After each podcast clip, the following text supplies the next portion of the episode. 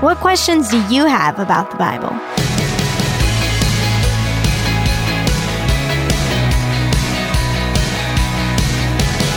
Hi there, I'm Natty Anderson, and you're listening to Unlocked, your daily key to unlocking God's Word in your life. A few months ago, I went to a conference for ministry leaders, and one of the speakers gave an illustration that for several months reframed the way I saw ministry.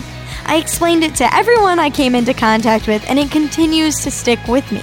So today, as we conclude our series about studying the Bible, not that we don't do that in every Devo, I encourage you to look back through all of them and make a list of takeaways and keep them in your Bible, post them on your door, hang them in your car.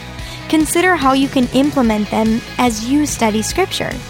But without any further ado, let's dive into Be Encouraged by Taylor Icing. Trying to understand the Bible can be overwhelming. The more I learn about it, the more I realize I don't know. And I find myself wondering if I'll ever truly know the Bible and the God it reveals. If you've ever felt this way too, take heart. The Lord is with you, and He doesn't expect you to get it all, especially your first time reading it. The Bible is meant to be read and listened to over and over. God designed it for us to discuss at length with others, learning from each other and encouraging one another in our walk with Jesus. Learning scripture takes a lifetime, and even then, we won't have everything right. And in this lifelong endeavor to know scripture, we are not alone.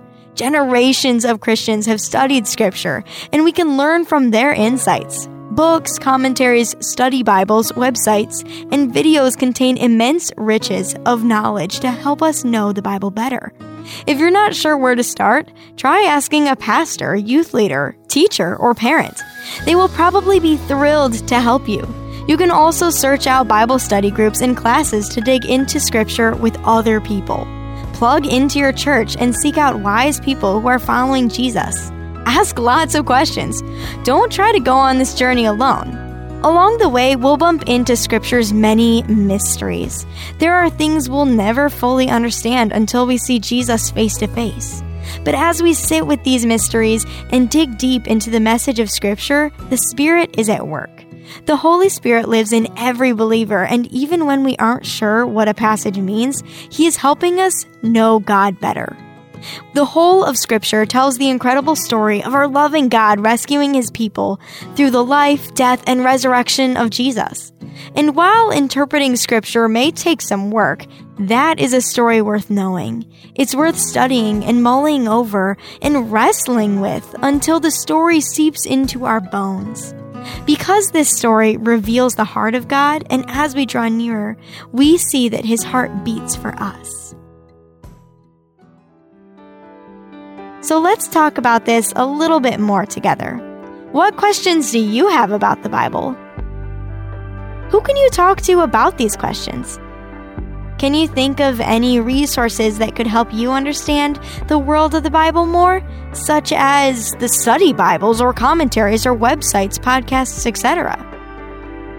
As you and I can read in John 1:14, so the word became human and made his home among us.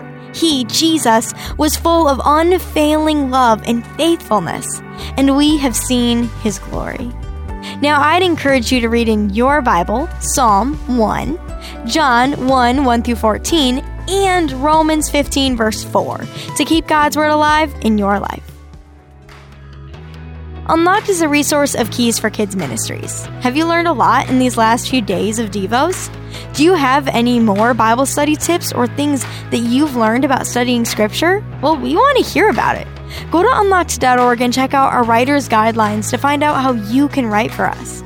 Also, be sure to join me tomorrow. Sorry, you're stuck with me for another day for a poem. But until then, I'm Natty, encouraging you to live life unlocked, opening the door to God in your life.